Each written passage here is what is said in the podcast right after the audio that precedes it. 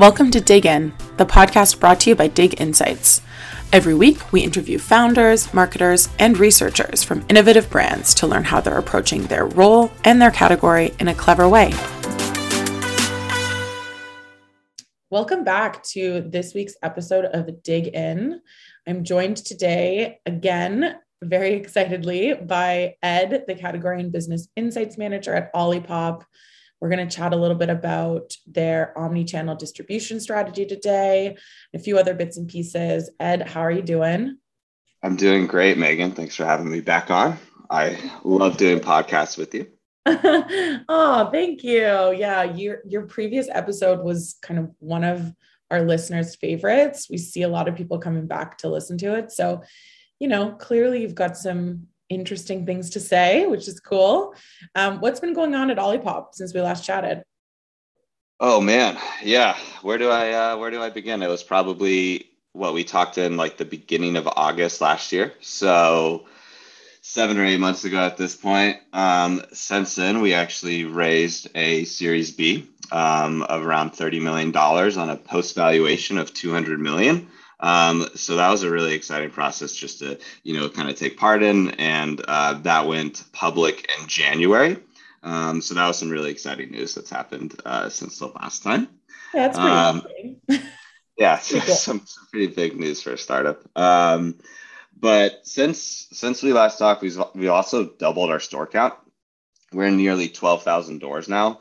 Um, and what's in, interesting about that is our I know one thing I talked about on the last episode uh, was rate of sale. And so usually when you gain that many doors, when you add another 6,000 doors or so, your rate of sale or your velocity metric, it takes a while for it to kind of level out. Usually see a, a decline in velocity um, we've actually still seen an increase in velocity. And uh, from last month to this month, it was about a 6% increase in our rate of sale, all, despite all the, all the doors gaining. So, really good news for us as we're kind of making more mainstream and, and going into some more conventional retailers. Um, on the last episode, I also just, you know, had some fun facts for you. So, I figured I'd start off with a couple fun facts as well. Um, in the last year, Olipop, uh, you know, we kind of created a digestive health set that's kombucha, you know, fermented beverages, functional soda. Um, Olipop alone in the last 52 weeks has actually added more dollars to the category than kombucha and fermented beverages combined. Wow. Um, really making up a ton of the growth. And what's kind of like part two of that, which is really interesting, is that Olipop as a, as a brand only makes up around 3% of total dollar sales in digestive health, but it's contributed to over about 30% of the total dollars added to the set. So although we're only making up 3%, we're, we're making up 30% of dollars added to the category, um, which is, you know, pretty impressive given our, our current footprint. Wow. That's so, that's so interesting. I love that you always hit me with, with like big chunky pieces of data. Um, but that's amazing. And that's exactly what you want i'm sure as an as a well no that's definitely what you want as a business that's kind of creating this new category um, and borrowing from other um, from you know pre-existing pre-existing categories. So that's that's really cool. Yeah um, but you know some other things like with that you know we launched uh, nationally at Target. Last time we were talking, it was uh, we were in a test of about 170 stores in in the Southwest, and we actually just launched nationally in January uh, with four SKUs in about 1,600 doors. And then um, last month we actually launched at at Publix um, with seven SKUs. Um, what's really interesting about this Publix launch is that it was actually the dry grocery buyer who brought us in. Typically, we're merchandised mm-hmm with kombuchas and other, you know, healthy um, alternatives or, or, drinks. And this time around, we're actually being merchandised in the front end coolers of the stores alongside soda. So I think it's a really good case study um, just of how we perform alongside, um, you know, soda. Where typically, you know, we are a premium price, but when we're priced along kombuchas and things like that, um, the 249 price mark isn't as intimidating. It's going to be interesting, you know, where we're priced along soda. That's you know uh, around half of our price. Um, but I think it's also really awesome that Publix is doing this, and it's really you know giving the consumer right in front of them the the ability to make that switch from you know instead of a an unhealthy you know, beverage, yeah. yeah, exactly. It's something that is absolutely terrible for your health. Um, and giving them the option to, to grab an Olipop, which is actually very beneficial for you. Um, I've just realized that we've like launched into a lot of information about Olipop, but I didn't actually get you to go back and kind of explain Olipop. And I'm hopeful that a lot of people watched your first or listened to your first episode. But if they didn't, can you give us like a quick elevator pitch? Like, what is Olipop? Um, what makes you guys unique? Yeah, absolutely. Um, it's a soda that's actually good for you. So it's packed with plant fiber, prebiotics, botanicals that fuels your microbiome and actually supports your digestive health. So it's really low in sugar. Um, it ranges from two to five grams of sugar um, per can. It's packed with nine grams of fiber. Um, and it comes in about seven different flavors right now. Um, so you know we're trying to label it as a new kind of soda that that is healthy for you and we're we're really trying to help you know reduce sugar um, consumption and kind of bridge the the lack of fiber in Americans' diet and kind of deliver it in one convenient um, package. Love it. All right, switching gears slightly. So we've been referencing our your previous episode a lot, and we talked a lot about that test you mentioned kind of going into retail, like really figuring out what your distribution strategy was going to be. And then when we connected about a month ago now, um, you mentioned this omni channel strategy. Can you explain a little bit about what that means at Olipop and like why it's so core to to what you're doing? Yeah. Um, so omni-channel in my mind is is kind of there's the core definition of omni-channel, which is like, you know, you're available in, in retail, you're available online, you're available, you know, in a lot of different outlets, right? That that's technically what omni-channel means. In my mindset, it's kind of being available and meeting the consumer where they want to shop in that given occasion, right? So, you know, a lot of us, if if we don't feel like going to the grocery store and we want to do a curbside pickup, being available on that outlet.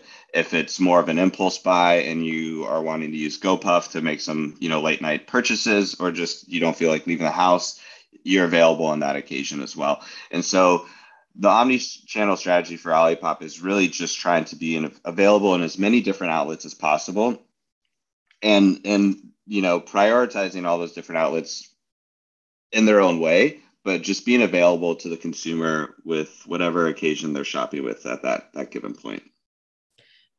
I mean, this is going to sound kind of naive because I don't work in this space. Like I'm very much in B2B, but to me, that seems obvious. Is there something unique about the way you're approaching omni? Like, is this what other brands are doing? Like, what's unique about this? Because I, I know the when we chatted about a month ago, I, there was like an aha moment where I was like, oh, this is different than the way I'm sure a lot of other brands are approaching their distribution.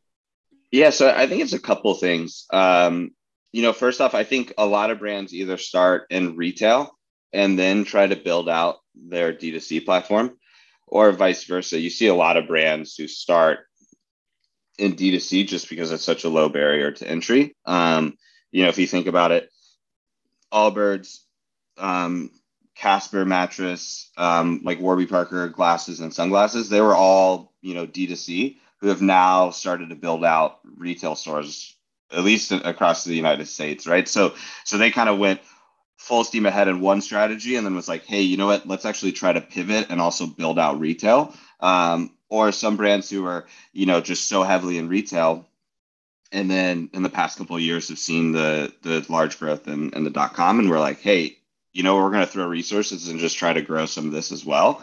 Um, I think what was unique about um, about Olipop was that our early growth stage was really happening at the beginning of 2020. You know, we weren't in a ton of retail. We were still trying to identify ourselves. We had a, a dot com business, but it was doing very minimal dollars.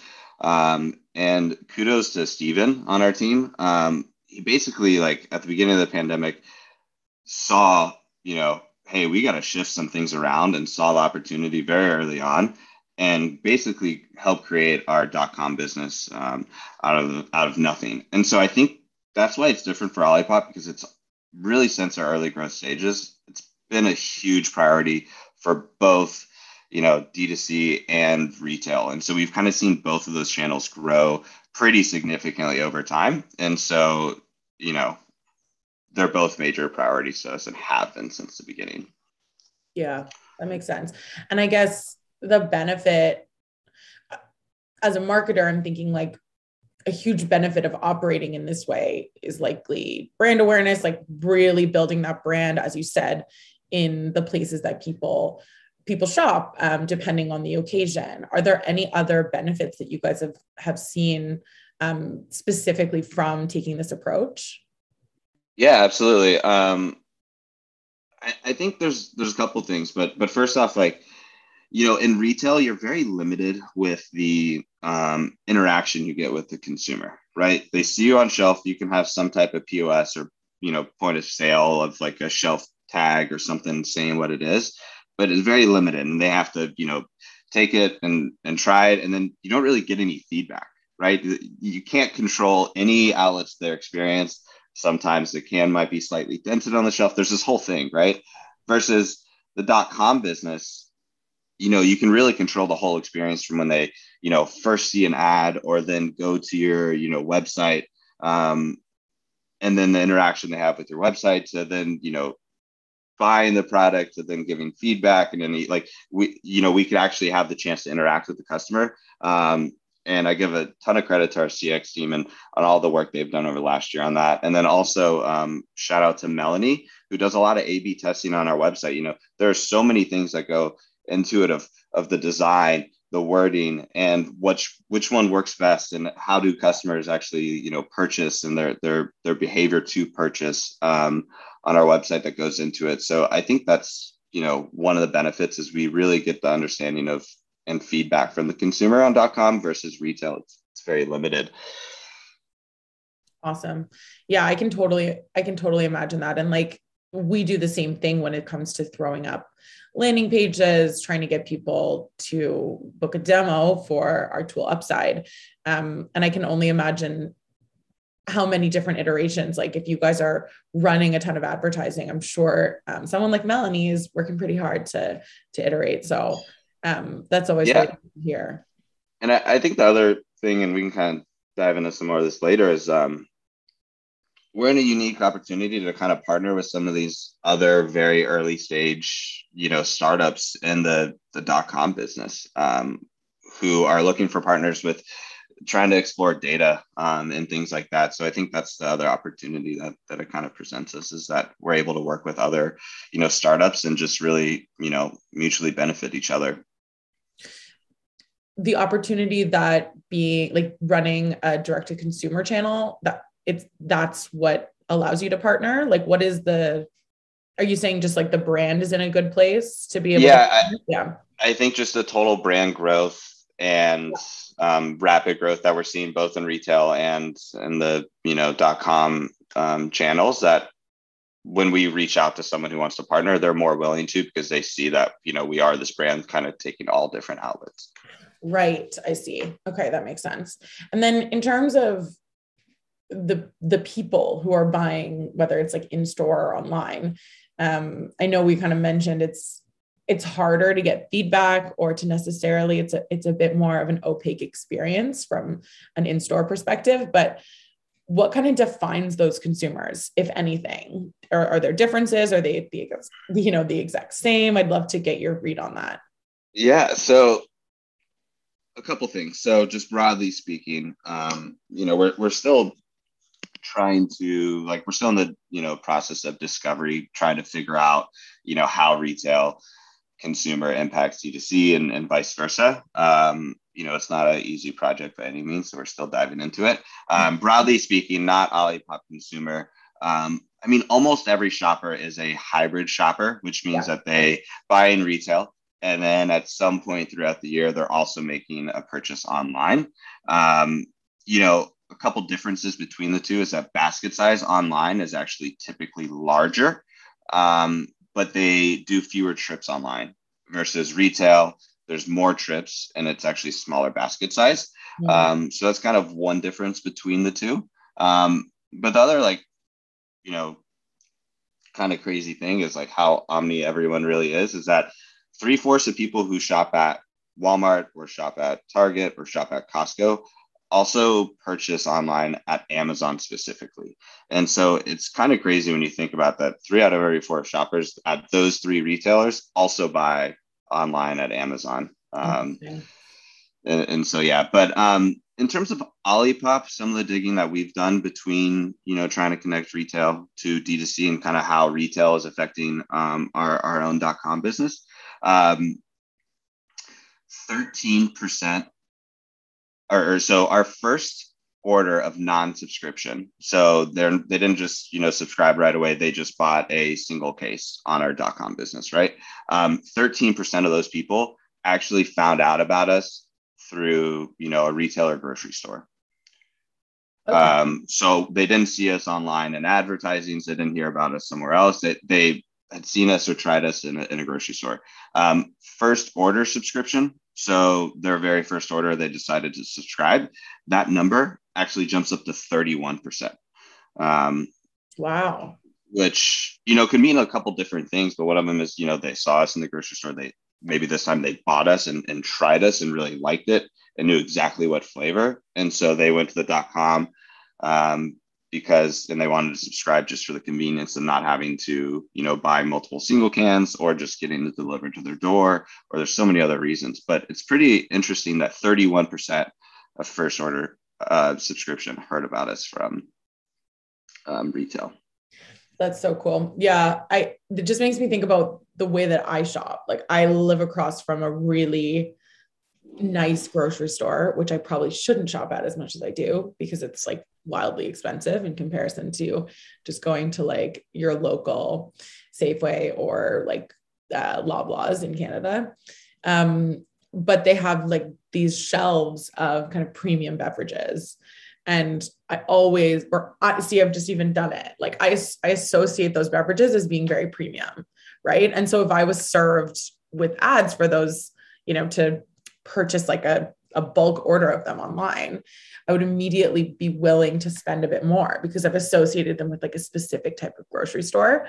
So it's really interesting to think about how that kind of connection that you make between where something is offered um, and the brand itself uh, can actually have a, a huge input on um, yeah willingness to buy or the amount that you're willing to spend um, yeah it's uh it's interesting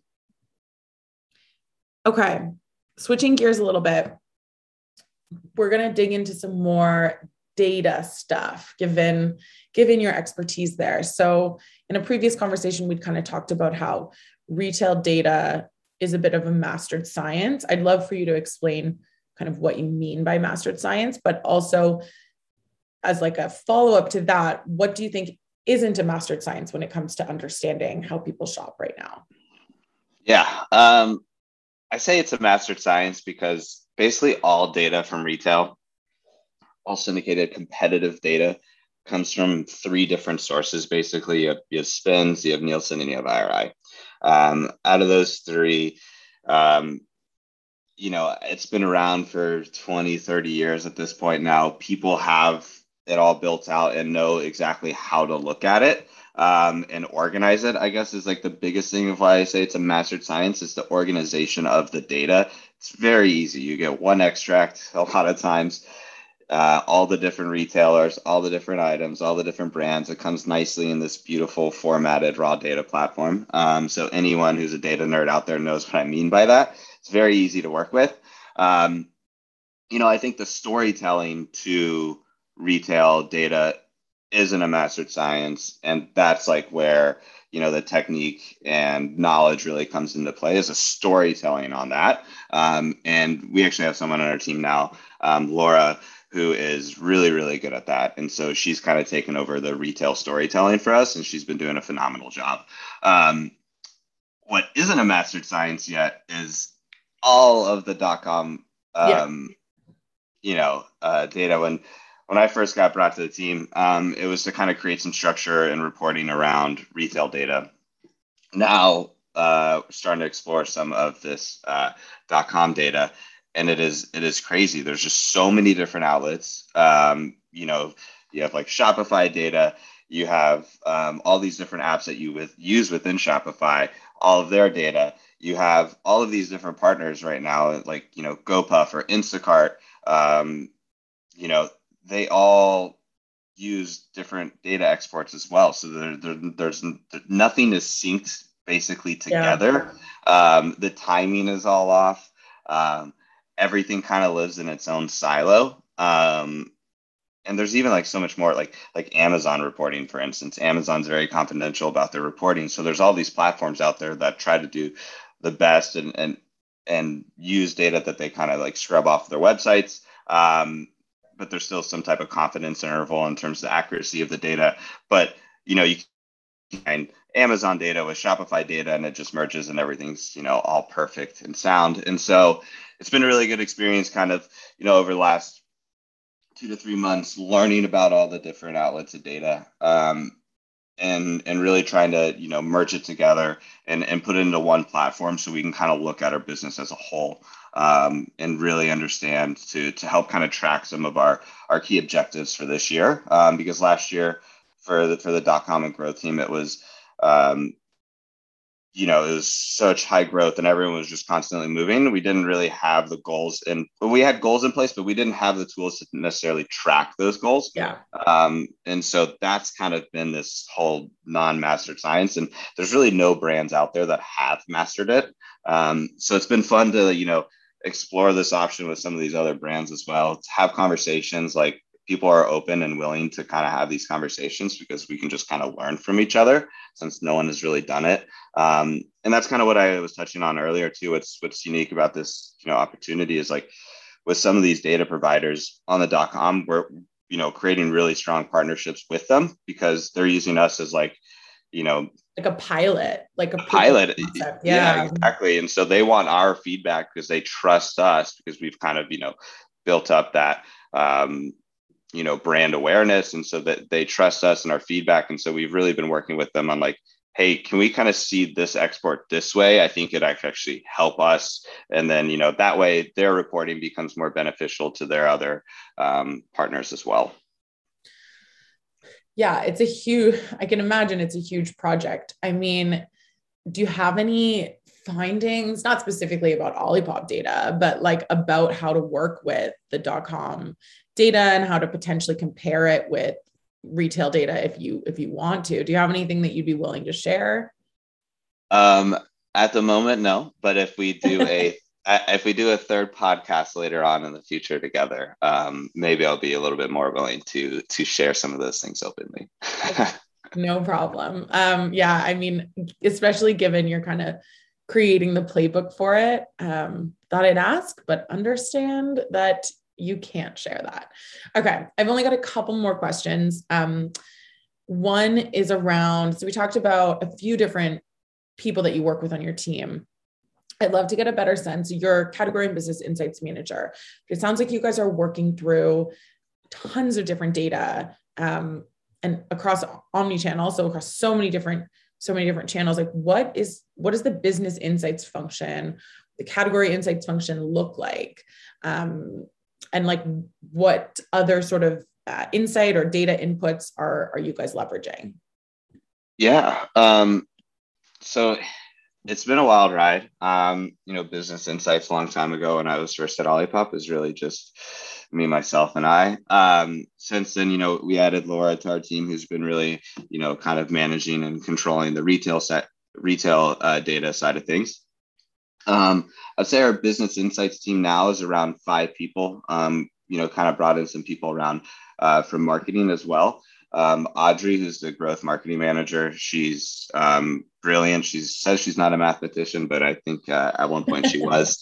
Um, she kind of controls all of the ads um, and functionalities and, and, data from that that mindset of things. Um, Michelle um, is our email and lifecycle manager. Um, so she has a whole set of data. It's, it's really interesting. I, I, didn't wasn't even aware of this, you know, three months ago. How much data um, we really get from SMS, email, and just kind of breaking down all these different customer groups uh, into different scenarios. Um, and so she's kind of been leading the charge in that aspect. And so it's been great kind of connecting the three pieces um, between mm. my knowledge, Audrey's knowledge, and Michelle's knowledge.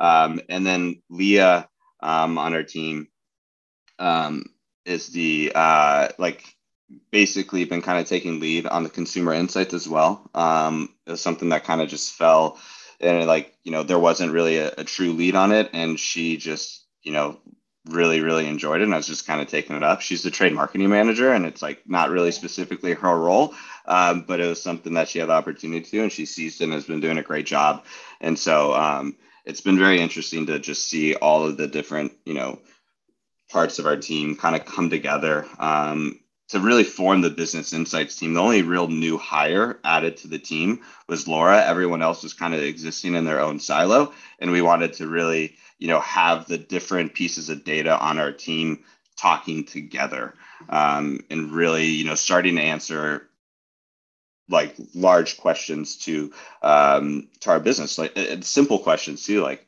why why did we have such high growth, right? Like, wow, we grew 300% in the last year. That's awesome. But really like what are the details to it? It's not just retail distribution. There's this whole other side of the dot com world of it as well. Um, that's so cool. And what's next for olipop?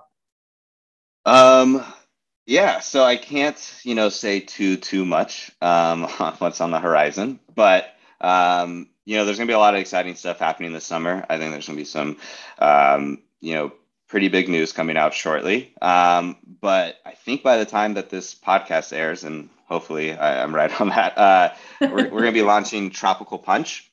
It's a pineapple and passion fruit. So it's not a red tropical punch, as a lot of people think of. It's actually yellow, um, but it is absolutely delicious. Um, that will be available online and in some major retailers very soon. Um, but yeah, I mean, I don't know, a lot of big things coming in the next year for Olipop. Amazing. Thank you so much for your time, Ed. Where can people find you?